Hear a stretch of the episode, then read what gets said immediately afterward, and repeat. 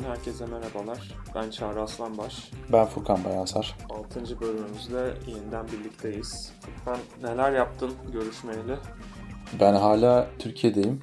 İşte burada arkadaşlarla, ailemle vakit geçiriyorum bol bol. Önümüzdeki hafta geri döneceğim Stockholm'a.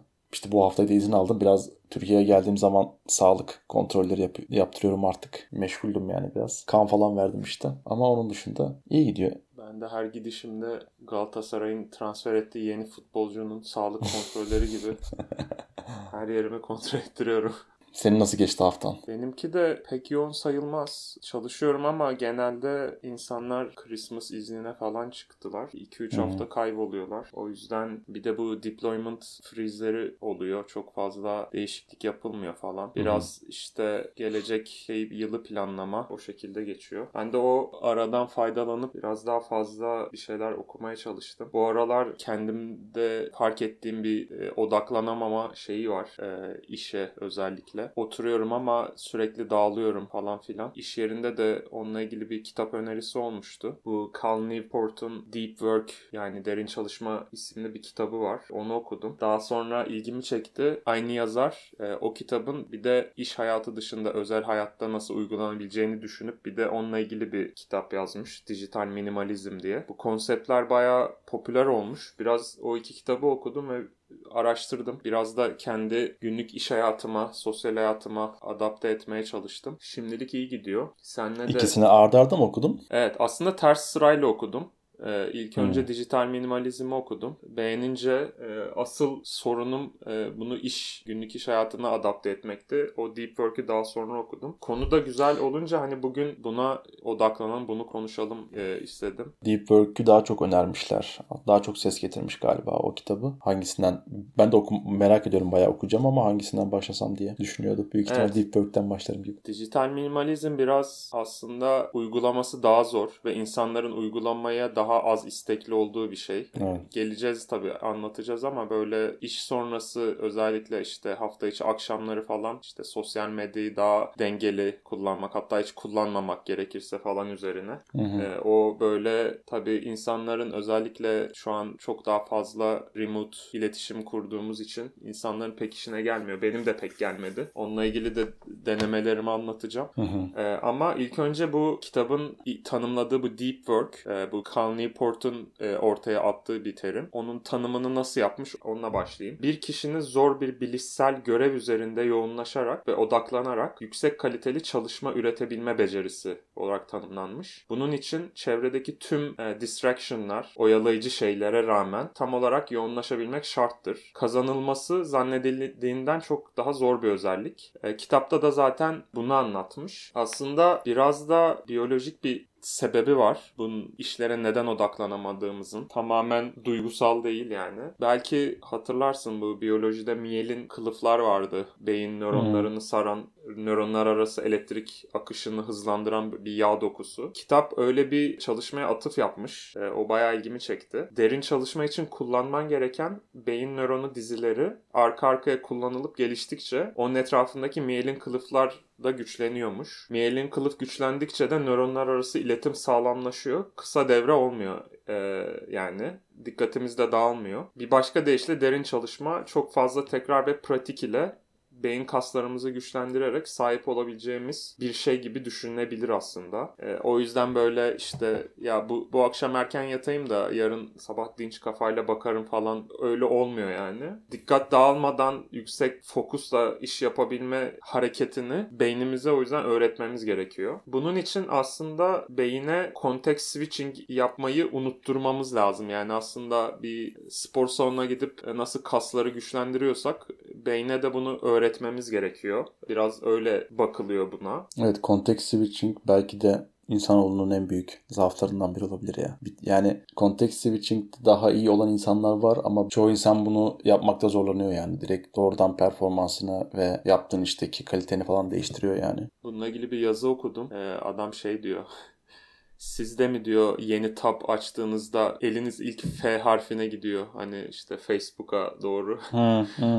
Yani gerçekten e, beyin orada kolay yolu çok güzel seçiyor yani ve bunu yapmamayı öğretmek sanıldığından da zor. Birazdan anlatacağım hani tecrübelerimi biraz denedim çünkü. Biraz daha şey bilgi vereyim ilgimi çeken bu bilimsel çalışmalardan. Context switching yaparken aslında neden her yaptığımızda bu arada Context switching illa işte yüksek eforlu, yüksek çıktılı, verimli bir işten böyle tırt bir işe, sosyal medyaya bakma işine geçiş değil. Birden fazla önemli işler arasında da geçiş için kullanılan bir terim. Fakat bu bu da doğru değil aslında. Yani çok sık önemli işler arasında geçiş yapma da önerilmiyor. Bunun için e, bu arada e, bunun için de bir çalışma yapmışlar. E, bir işten diğerine geçerken her zaman eski işten kalan kazıntı aklımızın bir köşesinde kalıyor. Yani ve bu yeni işe geçmemizi zorlaştırıyor. Buna attention residue e, denilmiş. Yani ilgi kalıntısı gibi ya da kazıntısı gibi. Bunun için aslında ilk öncelik çalışma bloklarını uzun tutmak. Yani işte 15-20 dakika değil de işte e, 60 ila 90 dakika olarak öneriliyor. Daha sonra ben başka bir şey buldum. Bir çalışma. Orada da bayağı bir kişi üzerinde deney yapılmış. İdeali 52 dakikalık çalışma blokları en şeymiş. Öyle bulunmuş. 17 dakika da ara vermen gerekiyormuş. Yani yet, yaklaşık 70 dakikada bir bir cycle yapıp e, gün içinde verimli çalışabileceği söylenmiş. Bu... Şu 25 artı 5 yalan yani. Var ya o meşhur. Ha, Adı da var. Da hatırlamır. Hı, evet. İşte Bana hep Pomod... saçma geliyordu. 25 dakika çok az geliyor. Zaten yani başına oturduğun zaman 10-15 dakika sonra anca tam içine girebiliyorsun. 10 dakika çalıştıktan sonra ara veriyorsun. O da dediğin daha mantıklı geldi yani daha uzun süreler. Evet. Yani en azından 60 dakika mesela. Aslında o şeyin mantığı güzel. Hani yani 50 dakika 10 15 dakika şeklinde de uygulayabilirsin. Chrome'da falan eklentileri oluyor. Bir ara kullanıyordum. Aslında o güzel hmm. fikir. Belki tekrar bakabilirim. İşte mesela örnek olarak şey vermiş. Mesela çok konsantre bir iş üzerinde çalışırken yeni bir e-mail geliyor e, ya da bir Slack'ten falan bir mesaj bildirimi geliyor. Bunlar da işle ilgili tabii. Ama orada hemen bakayım iki dakika oraya bakayım da insanları kitlemeyeyim falan gibi e, sonra dönerim işime gibi düşünüp oraya geçince aslında öyle olmuyor. Belki orada 5 dakika içinde maile cevap yazıyorsun. Ama tekrar eski işine döndüğünde en son save ettiğin yerden load edemiyorsun yani oyun gibi. Sana bayağı dakikaya mal oluyor oradaki context switching. Ben bu hafta ilk kez denedim. 75 dakikalık bloklar denedim birkaç kez. Bu arada cidden kolay değil. İlk gün çok iyi hmm. çalıştı. Herhalde çok gazdım. Ama doğru işi seçmek de önemli. Yani önden belirleyip hatta her günün sonunda bir sonraki günün bloklarında neler yapacağını falan planlama öneriliyor tabii ki. Yani 90 dakikalık artık bir blokta kesintisiz verimli çalışabileceğin kaliteli işlerinin de olması lazım. Tabii onu önden seçmek lazım. Ee, biraz bahsettiğim bu tatil sezonu falan filan bunu yapmayı güçleştirdi aslında. O yüzden bir süre daha deneyip daha detaylı daha faydalı feedbackler verebilirim. Şimdilik ama takvimimde böyle 7-8 tane deep work bloku ayırdım. Hem insanlar toplantıda atamasın diye. Biraz öyle deneyeceğim. Bu, bu bloklar halinde çalışma deep work kitabında tavsiye edilen bir şey mi? Evet ama burada 3 tane yöntemden bahsetmiş. Bu 3 yöntemden bir tanesi. Yani her hmm. gün e, gün içinde belli bloklar ayırma. Aslında onu dediğin iyi oldu. Biraz ondan bahsedebilirim. Bu şimdi bahsettiğim yöntem e, ritmik filozofi diye geçiyor kitapta. Yani her gün belli bir süre ayırma. Yazar tabi beyaz yakalar için en uygun olanı bu olduğunu söylüyor. Kendisi de bunu kullanıyormuş. Hmm. Bunun dışında diğer iki şey daha çok yazarlar falan e, için daha uygun olabilir. Her ayın birkaç günü ya da her yılın birkaç ayı böyle inzivaya çekilip aynı işe ölümüne dalmak. Böyle tüm dünyadan iletişimi kesip o var. Hmm. E, ya da böyle gazete yazarları falan için daha uygun olduğunu düşündüğü böyle hafta sonu bile olabilir. İşte bir arkadaş ortamında evinde takılıyorsun. Sonra bir anda bir 40 dakikalık boşluk oluyor. Gidip hemen 40 dakika kendini kapatıp çalışıp tekrar çıkıyorsun böyle çok çok çabuk konsantre olabilen, çok çabuk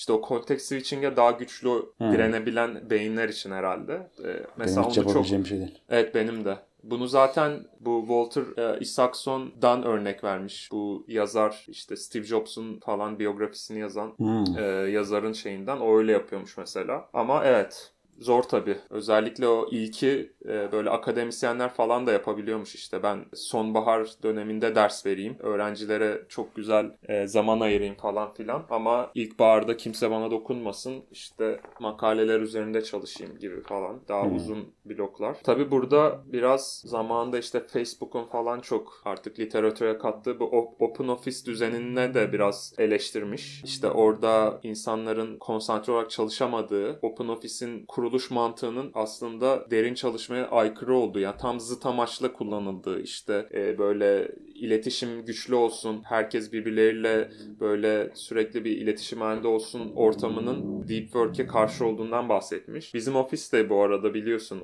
e, open office düzeninde. Artık çoğu şirket öyle. Sen mesela ne düşünüyorsun bu konu hakkında? Benim de biraz muzdarip olduğum bir konu. Ben kesinlikle katılıyorum ya. Bu şu anki ofis sistemi işte open office dedikleri gerçekten öldürüyor yani. O dikkat dağınıklığını maksimize ediyor. Ben bir de özellikle etrafımda olan biteni çok dikkati çabuk dağılan bir insanım. Böyle koridorun yanındaki masada falan oturuyorsam ben hayatta yani gelen geçen insanlarla göz göze gelerek bütün günümü geçirebilirim yani. Onlara bakıyorum. Onları koridorun sonuna kadar uğurluyorum falan. Hiç işime konsantre olamıyorum. Hiç yani haz etmediğim bir şey. Özellikle böyle konsantre olup da bir iş yap yapmam gerektiği zaman kasıtlı olarak evde kalıyorum. Evde kaldığım zaman hani evden çalışıyorum. Bana bayağı faydalı oluyor yani. Diğer türlü çok dikkat dağıtıcı oluyor. Yani bayağı sevmiyorum yani. Ama alternatif olarak ne olabilir? Onu da pek düşünmedim. Yani herkesin ayrı odası da saçma. Genelde ofislerde işte belli focus arealar oluyor. Böyle küçük küçücük bir oda girip hani orada çalışabilirsin ama o da yani verimli değil gibi. Bilmiyorum bunun hala bulamadılar. Optimum düzeyde nasıl olmalı? Evet yani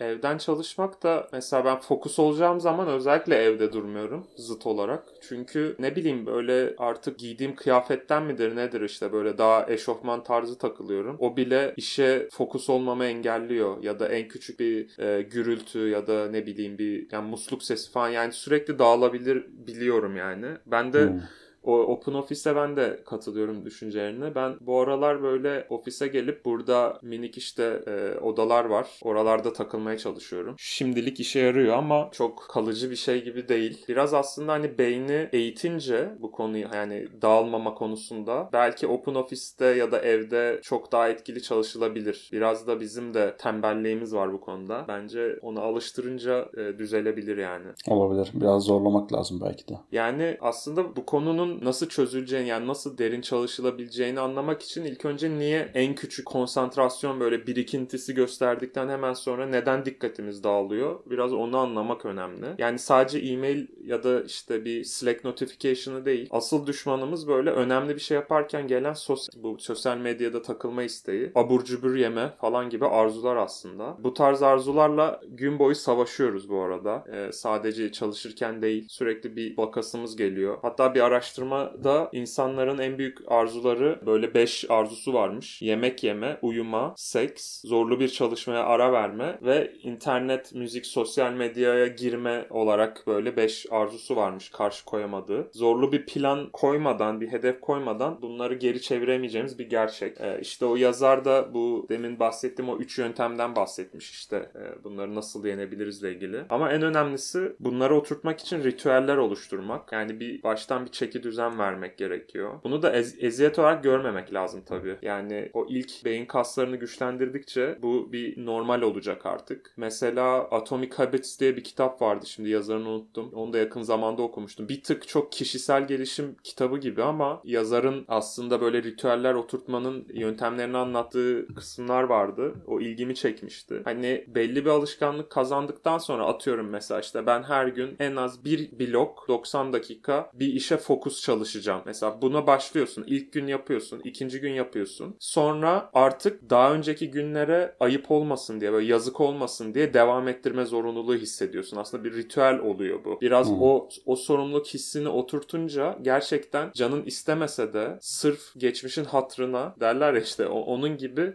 devam etme hissine sahip oluyorsun. Barış Hoca'nın bir videosu vardı. Alışkanlık edinmede chain kuralı yani zinciri kırma. Hani 3-5 evet. gün yaptın 6. gün bozma zinciri devam ettir gibi. Ben hiçbir zaman böyle videolardan ve içeriklerden e, gaza gelen bir insan olmadığım için bir türlü uygulayamadım. Bir de 21 gün muhabbeti vardı. Bir, bir işi 21 gün boyunca yaparsan ardarda arda alışkanlık haline gelirmiş. 21 yani. iş günü mü hafta sonları da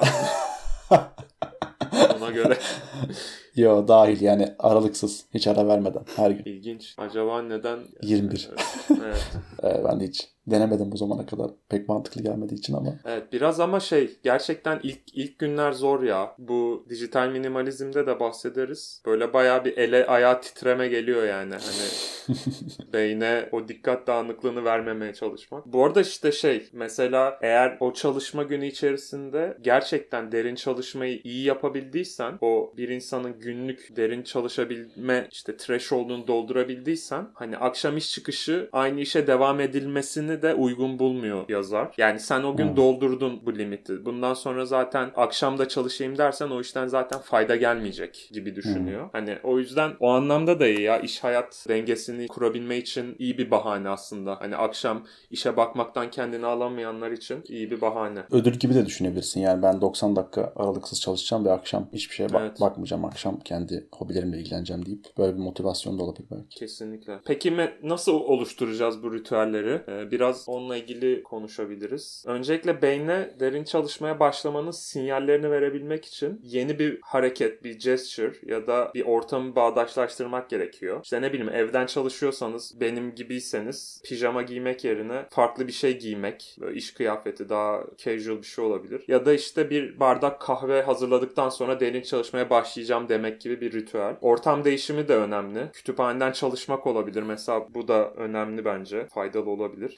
Ya da işte benim şu an yaptığım iş yerinde toplantı odasına geçmek gibi. Bu küçük ama e, ritüelin temelini oluşturacak önemli bir şey. Ben buna ek olarak neler yaptım? Bilgisayarda benim işte iş bilgisayarımı ben kişisel amaçla da aynısını kullanıyorum. O yüzden mesela WhatsApp yüklüydü onu sildim. Ya bakmam ya falan diyorum ama öyle olmuyor. Birine bir şey yazacağım zaman uygulamayı açıp yazıp tekrar kapatıyorum. Ya o da o da doğru değil. Ayrıca bu e-mail her zaman bir tabda açık bende browser'da. Onun da tab üzerinde okunmamış e-mail sayısını gösteren bir ibare var. Onu da kaldırdım. Böylece yeni e-mail gelip gelmediğini bakarak gözüm kayarak anlayamıyorum. Ee, o da işe Hmm. yaradı. Kişisel e-mail e, tabını kapattım. Bilgisayarı bayağı iş iş bilgisayarına getirdim. Yani e, daha tabletten takılmaya çalışacağım e, e, kişisel işlerim için. Aslında Mantıklı. yani biraz şey gibi düşünülebilir ya böyle bir şey yarışması vardı bu en zayıf halka yarışması hatırlıyor musun? E, Böyle farklı insanlar arka arkaya soru cevaplıyor. Sonra biri combo breaker gibi kasaya alıyor parayı sonra sıfırdan bir daha başlıyorlar. Aslında orada o combo breaker'ı yapmadan, dağılmadan hani Hmm. gidebileceğin en şeye gitmek. Yani o en küçük bir dikkat dağınıklığı bile seni başa alıyor aslında. Beyne bunu öğretmen gerekiyor. Aslında işte belki buradan diğer konuya bağlayabiliriz. Bu on demand dikkat dağılmaları en büyük sıkıntı. Artık öyle bir duruma geldik ki yani ne bileyim sanda oluyor mu bilmiyorum. Böyle 5 dakika otobüs bekleyecek oluyorsun ya da işte kahve için suyun ka- kaynamasını bekliyorsun. Sonra bir bakıyorsun böyle işte Instagram'dasın ama yani nasıl aç açıp girmişsin hatırlamıyorsun yani. Öyle 2 dakika bekleyip sıkılamıyor insan artık. Yani sıkılmayı Evet. Sıkılmayı unuttuk ya falan. Aynen. Bunlar evet ya bunlar işte bu beyin beyni eğitmek. Yani şey gibi işte sırt kasları güçsüz olunca dik duramayız ya böyle unuturuz falan. Biraz da kafamız dağılınca o nasıl dik durmayı unuttuğumuz gibi bir anda sıkılmayı unutup bir şeye açıp bakıyoruz. Bunu tabii çözmek için o, o, o kası geliştirmek gerekecek yani. Ee, sıkılmayı öğrenmek gerekecek. Buradan da e, yazarın diğer kitabına bağlayayım. Oradaki konsepte, dijital minimalizm konseptine. İstersen Hı hı. sen biraz girizgah yap o konuda. Ben kitabı okumadım ama internetten araştırdım biraz hani insanlar ne yorum yapmış kitaba ve içerikle alakalı ne yakalayabilirim diye internetten biraz araştırma yaptım. Adamın kitabı yazmadan önce kendi blogunda paylaştığı bir makalesi var. Dijital minimalizm galiba ilk orada ortaya atıyor. Orada başta minimalizmin tanımını yapıyor. Tanımını yaparken de şunu söylüyor. İnsanların yaşamlarına neyin değer kattığını sorgulamalarına yardımcı olan bir yaşam tarzı. Hayatın yolundaki karmaşayı temizleyerek hayatın önemli yönlerine yer açmak. Bu önemli yönler dediği de sağlık, ilişkiler, üretkenlik, tutku gibi daha insani ve daha önemli olduğunu düşündüğümüz e, yönler. Burada birkaç noktada ele alıyor aslında yazar. Hani neden biz dijital dünyaya bu kadar bağlı bir hale geldik? Teknolojinin bu kadar e, hayatımızın içinde. Bu arada bu yazar Cal Newport kesinlikle şeyi söylemiyorum. Teknolojiden uzak durmalıyız, kullanmamalıyız değil. Teknolojiyi bilinçli bir şekilde bizim kontrolümüzün altında ve bize fayda sağlayacak şekilde yani minimum tüketimle en fazla faydayı sağlayacak şekilde kullanmalıyız yapmalıyız. Başından beri bunu savunuyor kitabında da yani. Neden insanlar peki bunu kontrolden çıkıyor yani? Neden insanlar bilinçsiz bir şekilde içerik tüketmeye başlıyor? Her, gerek sosyal medyada gerek online platformlarda. Bunun en büyük sebeplerinden birisi fear of missing out dedikleri. Hani kaçırma hissi. Bir şeyler oluyor. Bir haberler veya bir gelişmeler oluyor ben bunu kaçırıyorum. Buna dahil olamıyorum. Sürekli bir olan bitene bağlı kalma ve o olan bitenin içine dahil olma hissiyatı bizi dijital platformları çok kullanmaya itiyor. Özellikle haber aldığımız işte Twitter gibi, Türkiye'de Ekşi Sözlük gibi. Burada söylediği şey yani günlük hayatınızda size değer katan aktiviteleri kaçırmış olduğunuz şeylerden değil de yaptığınız şeylerden biçmelisiniz. Yani ben bu haberi çok geç öğrendim veya bundan çok çok geç haberim oldu veya şunu da öğrenemedim, şunu da kaçırdım gibi değil. Aslında bilinçli olarak yaptığınız şeylerden hayatınızdaki aktivitelerin değerini anlayabilirsiniz. Ona göre de değer vermelisiniz diyor. Bir diğer önerisi işte less can be more dedikleri az şey her zaman daha faydalıdır gibi çevirebiliriz belki. Hani kısıtlı zamanınızı daha az şeyle ama daha kaliteli bir şekilde e, geçirmelisiniz. Bir diğer söylediği önerisi bu. Bir de fiziksel olarak yani daha somut olarak verdiği öneri sosyal medyaya yönelik önerisi de şu. Bu doğrudan daha somut bir öneri. O yüzden herkes uygulayabilir. Ben daha uygulamadım ama uygulamayı düşünüyorum. Söylediği şey hani bir ay sosyal medya detoksu yapın. Yani kesinlikle sosyal medya kullanmayın ve sadece sosyal medya değil örneğin e-mailinizi de düzenleyin. Yani bazı e-mail adreslerinden unsubscribe olun aboneliklerinizi çıkartın. Size gereksiz gelen maillerden, mail gruplarından çıkın. Ee, tamamen bu temizlemeyi yaptıktan sonra bir aylık bir detoksa giriyorsunuz. Hiçbir şekilde sosyal medyayı kullanmıyorsunuz. Ama bu bir aylık süreçte siz bir aylık detoks yaptım. iyi tamam güzel. Hani bir ayın sonunda tekrar başlamak mantıklı değil. O yüzden bu bir ayı şu şekilde değerlendirmeyi tavsiye ediyor. Ben sosyal medya platformlarını neden kullanıyorum? Yani bu bana değer getirecek olan kısımları nedir? Sosyal medyanın veya online platformların. Buna odaklanarak fayda sağlamayacak şeyleri elemenizi sağlayabilirsiniz sağlayabilecek ve bu bir, ay, bir ayın sonunda yavaş yavaş tekrar sosyal medya kullanmaya başlayabilirsiniz ama daha bilinçli ve daha dikkatli olacaksınız bu sefer. Çünkü sosyal medyadan beklentinizi biliyorsunuz. Sosyal medyayı e, hangi unsurlarını kullandığınızda size daha fazla değer getireceğini biliyorsunuz. Böylece daha bilinçli bir kullanıma başlayabilirsiniz. Bunu uygulayan insanlar var bayağı Reddit'te okudum yani ve bayağı insanlar memnun. Ben de yoğun bir içerik tüketicisi biri olarak bunu uygulamayı düşünüyorum aslında ama bakalım başarılı olabilecek miyim emin değilim. Abi sen başarılı olursan herkes olur ya. Senin gibi hunharca içerik tüketen birini görmedim. Tabii. Biraz onun detayını vereyim. Ben gerçekten çok yoğun içerik tüketiyorum. Özellikle telefondaysam işte Bermuda şeytan üçgeni gibi. Yani ekşi sözlük, Twitter ve Instagram sürekli bunun üçü arasında böyle gidip gelme. Senin de az önce bahsettiğin gibi yani yani asansöre biniyorum. Orada bir 10 saniye 7. 7. kata çıkacağım. Yani 3. kattan 7'ye çıkacağım. 10 saniyede açıyorum hemen Instagram veya ekşi sözlük ne olmuş. Yani aşırı bir bağımlılık var bende. Arkadaşlar e, Furkan bir de 2.5x hızında dinliyor. yani öyle ki böyle normal hızı artık anlamıyor Furkan. Hani şey geliyor. Biz 3 hızı 3x hızında dinliyorsak ne ne anlamıyorsak o da normal hızda anlamıyor artık. Tabii YouTube videolarını genelde genelde değil her zaman 2x'te dinlerim. 2x'te çarpı 2'de dinleyemediğim tek e, insan Emrah Safa Gürkan biliyorsunuz genç tarihçilerimizden aşırı hızlı konuşuyor. Onu sadece bir buçukta dinleyebiliyorum. Ee, öyle bir onu da çözmeye çalışıyorum bakalım. yavaş yavaş anlayacağım onu da çarpı 2'de.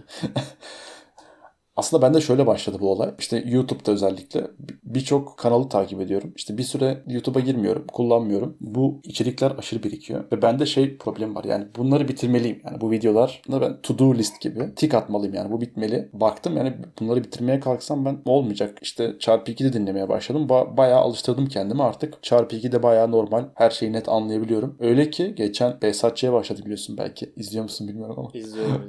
Behzatçı'ya izleyeyim dedim. Yeni bölümü gelmiş. Artık yani öyle o kadar alışmışım ki onu, onu da artık 1.25'te izlemeye başladım. Onu da yavaş yavaş arttıracağım bakalım. Ama zor oluyor. Dizide zor. Evet. Tad almamaya başlıyorsun. Orada sevdin mi? Ben böyle biraz tadı damağımda kaldı bölüm bitince açtım eski bölümlerden izledim biraz böyle şey hmm. olsun diye. Ya eski bölümlerin tadını bana pek vermedi ama yine de güzel. O arada bir tane yaptılar ya Behzatçı. Ondan çok çok daha iyi yani. Evet ee, doğru. Benim sosyal medya bağımlılığımdan biraz bahsettikten sonra ha bir de şöyle bir şey var bende. Çok hızlı tükettiğim için içeriği aşırı bir bilgi yüklemesi oluyor ve benim bunu proses etmem baya yani bir iş benim için. Dolayısıyla insanlar mesela yemek yaparken podcast dinliyor veya işte bir şey yaparken YouTube'da bir video dinliyor. Ben onu yapamıyorum mesela. Ben oturup bayağı konsantre olmam gerekiyor. Özellikle kafamı kullanmam gereken çarpı 2'de dinlediğim için böyle duvara bakarak kulaklıkla YouTube videosu falan izliyorum yani. Full Ama konsantre. Yani iyi hissettirir mi seni bilmiyorum da yapacaksanız öyle yapın diyorlar zaten. Öbür türlü Ha, yaptığın iki şeyden de bir şey anlamıyorsun yani. Ya, yemek yaparken aslında iyi oluyor da yemek yap, yaparken çok beynini kullanmadığın için. Ama evet ben çok faydasını gördüm hızlı tüketmenin. Burada biz dijital minimalizmi anlattığımız bir podcast'te şey örneği veriyoruz. Yani na- nasıl daha fazla sosyal medya içeriği tüketebilirsiniz. Tavsiyeleri Evet, evet. vermeye Kendimize başladık. gelelim. Tamam şimdi tekrar konumuza geri dönelim. Evet. Burada aslında az önce bahsettiğim gibi hani bu bir, bir aylık detoksta siz şeyi görüyorsunuz yani ben sosyal medyadan ne bekliyorum? Bana ne değer katıyor? Bunları iyi anladıktan sonra bu birkaç maddede size değer katacak olan unsurları belirleyin ve bir daha bu sosyal medyaya başladığınızda önünüze çıkacak içerikleri bu şekilde filtreleyebilirsiniz. Yani ben 3 maddede kendime fayda sağlayacak bu unsurları buldum. Bu içerik yani YouTube'da, Instagram'da bu gördüğüm video her neyse post bana ne fayda sağlayacak? Bu filtreden geçirdikten sonra çok rahat o içeriği tüketmeye başlayabilirsiniz. Bir de şöyle bir şeyden bahsediyor kitapta. Herhangi bir bilgiyi e, edinmek için kullanıyorsunuz bir sosyal medya platformunu. Burada şunu da sorgulamalısınız. O bilgiyi edinmek için bu araç, bu medium gerçekten en iyisi mi? Yani bunu bu faydayı edinmek için en kolay ve en iyi yol bu mu? Bunu da sorgulayın. Belki de çok daha kolay bir şekilde veya çok daha sizi zihninizi meşgul etmeyecek şekilde o bilgiyi başka şekilde öğrenme ihtimaliniz var. İşte burada şu örneği verebilirim. Mesela ben Twitter'da yani çok kişiyi takip ediyorum ama çok karışıklar mesela. Yani bazen tüketmek istemediğim, görmek istemediğim tweetler önüne düşüyor scroll yaparken. Hani burada mesela RSS Reader kullanabilirsiniz. Sadece içeriğini tüketmek istediğiniz insanların profillerin blogları varsa o onların bloglarına RSS ile subscribe olup sadece onların içeriğini görme şansınız olabilir. Twitter'ı böylece belki silebilirsiniz tamamen. Ama burada tabii az önce de bahsettiğim gibi yani ne beklentiyle Twitter'ı açıyorsunuz? Yani Twitter'dan, Instagram'dan ne bekliyorsunuz, ne umuyorsunuz ve umduğunuz şeylerden memnun musunuz? Veya kendinizi işte arzunuzu yönetmek de önemli. Onu yönettikten sonra alacağınız aksiyonlar da daha sağlıklı olacaktır. Twitter demişken bir kavram daha var. O da dijital dağınıklık. Aslında bu aynı minimalizm akımında nasıl minimum eşyayla, e, minimum eforla fiziksel e, araçlardan fayda sağlıyorsanız aynı dijital dünyada da bu dağınıklıktan uzak durmalısınız. Günümüz sosyal medyasına baktığımız zaman bu dağınıklık hat safhada. Yani Twitter'a bir giriyorsunuz. Takip ettiğiniz profil çok böyle geniş bir spektrumdaysa mesela ben kendimden örnek vereyim yine. Mesela ben haber Twitter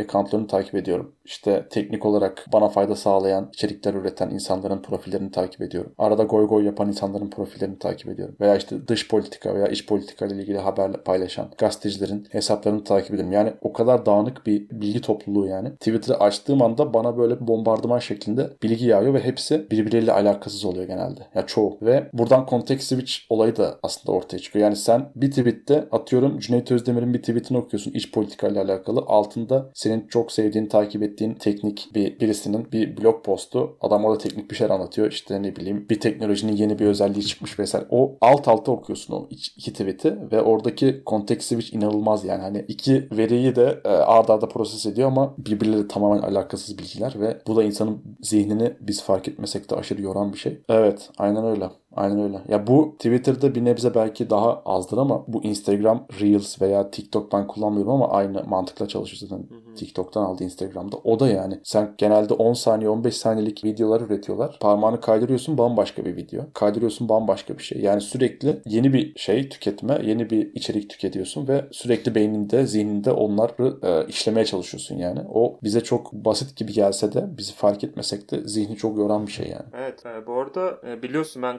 Twitter kullanmıyorum ama bu söylediğin hani bir olayı çeşitli bir sürü kişiden duyma, onları beynin filtrelemesi falan şeylerine girmemek için mesela şey öneri, öneriliyor. Hani hemen haberi alma ihtiyacından vazgeç. Zaten bunu özetleyen, araştıran, sana sunan haber siteleri ya da işte bu blog postları falan mutlaka olacaktır. Hani onu bekle. Bir orada biraz fedakarlık yap. Anında öğrenmeyi ver. Ya da işte ben çok sık ekşiye giriyorum mesela. Hani orada zaten zaten hemen önemli önemsiz her şey bir şekilde popüler oluyor. Girip evet. e, kim ne yazmış hızlıca bakıp çıkabiliyorum. Ama Instagram konusunda haklısın. E, yazar şey demiş orada diyelim ya ben işte arkadaşımın bebeği oldu ona girip kutlamam lazım Instagram'dan. O yüzden kullanmak zorundayım falan. O da git yüz yüze kutla daha anlamlı olur falan demiş.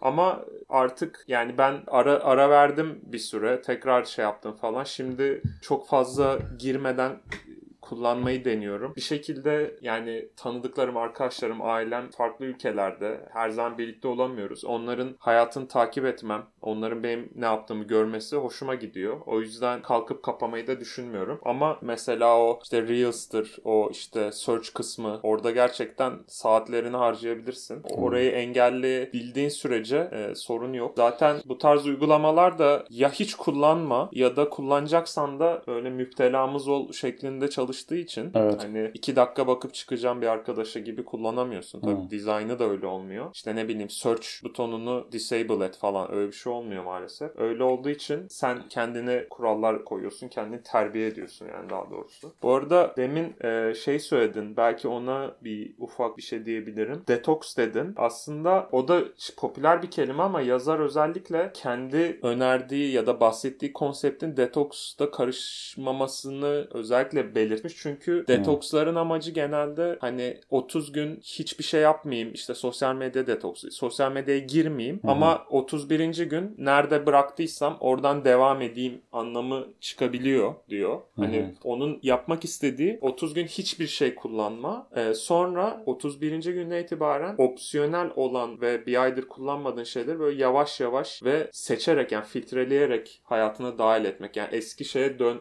dönmeyeceği şekilde. Hı Ee, Evet ona da dijital diyet diyorlar yani. Evet. Detokstan sonra dijital diyete girmek daha doğru bir terim olabilir. Ben geçen yaz şey yapmıştım, anlatmıştım galiba sana. Bu dopamin detoksu yapmıştım. Tabii bu hmm. konseptlere daha hiç bulaşmadan önce. Dopamin de onu bir tanımlayayım kısaca. Çok da uzattık bugün ama beynin ödül ve zevk merkezleri ile ilgili olan bir sinir hormonu. Yemek, sosyal etkileşim vesaire gibi zevk verici uyaranlara yanıt olarak salgılanır ve davranışı teşvik eder. Bir şeyi zevkle dolu olarak deneyimlediğimizde beynimiz dopamin salgılar ve bu tatmin ve mutluluk duygusuna neden olur. İşte bu aslında özetle sosyal medya vesaire bize dopamin salgılattıran ve en kolay şekilde bir ödülü oluşturma, e, ulaştırma hissi veren şeyler. Hani işte fotoğrafıma like gelmiş mi? Şak bakayım hemen. Hani o e, beyne o, o kuralı o veriyor. İşte geçen yaz bir haftalık şey yapmıştım. Dopamin detoksu. Ama sadece sosyal medya değil. Yani e, böyle kendime ödül olarak gördüğüm her şeyi bıraktım abi. İşte kahve içmedim. Böyle alkol içmedim. Sonra abur cubur yemedim. Yani sosyal medyaya zaten girmedim. WhatsApp'ı bıraktım falan. Abi inanılmaz. Ya ilk gün... E, Yaşamadın diyebilir miyiz? Yaşamadım. Aynen. Yani şey var ya hani zenginler donduruyor kendini 2050'de uyandırın beni. Tam onun bir haftalık e, dondurulmuş gibi. İlk gün abi öğlen evden çalışıyordum. O zaman e, ofis açılmamıştı. Öğlen gidip yatakta uyuyakaldım abi. Yani hiç hayatımda e, gün içinde uyumam çok hmm. beceremem. Ben hmm. uyuyorum deyip ya, uyuyakaldım ya. Öyle bir vücut alışık değil. Ama vücut gerçekten... reddetmiş abi. Yaşamayı son... reddetmiş vücut. Ben uyuyacağım demiş yani. Aynen beni bir hafta sonra uyandır. Ee, gerçekten sonra ama çok şey gibi oldu. Böyle bir hafta e, hiçbir şey, hiç kahve içmediğini düşün. Sonra o ilk yudum zehir gibi gelir falan. Yani gerçekten sosyal medyada öyle gelmiş ama tabii insan her şeye alışıyor. Ona da alıştık. Tabii. Tekrar eski şeye geldik. Bir de şey, belki son söyleyeceğim şey. Bu aralar bir de kağıt kalem kullanarak not alma işine tekrar geri döndüm. O da biraz bu dijital etkileşimi engelliyor bence. Hoşuma gitti. Böyle aklıma bir şey gelince falan normalde WhatsApp'tan kendime kendime mesaj attığım falan bile oluyor böyle. Çok fazla aram iyi değil bu bulut tabanlı hmm. not alma platformlarına. O da güzel oluyor yani. Daha sonra e, bir işe odaklanacağım zaman bir to-do list veriyor bana. Var mı Ben senin? Notion kullanıyorum. Hı-hı. Bayağı da memnunum. Bayağı bir entegrasyonu var. Mesela Twitter'dan işte az önce bahsettiğim gibi teknik bir makale görüyorum. O an okuyamayacaksam direkt Notion'la atıp daha sonra onu oradan takip ediyorum yani okumam gereken şeyleri. Onun dışında to-do list olarak da kullanıyorum. Bayağı aktif kullanıyorum diyelim ve bugünkü bölümü kapatalım. Bizi dinlediğiniz için teşekkür ederiz. Bir sonraki bölümde görüşmek üzere. Hoşçakalın. Teşekkürler. Hoşçakalın.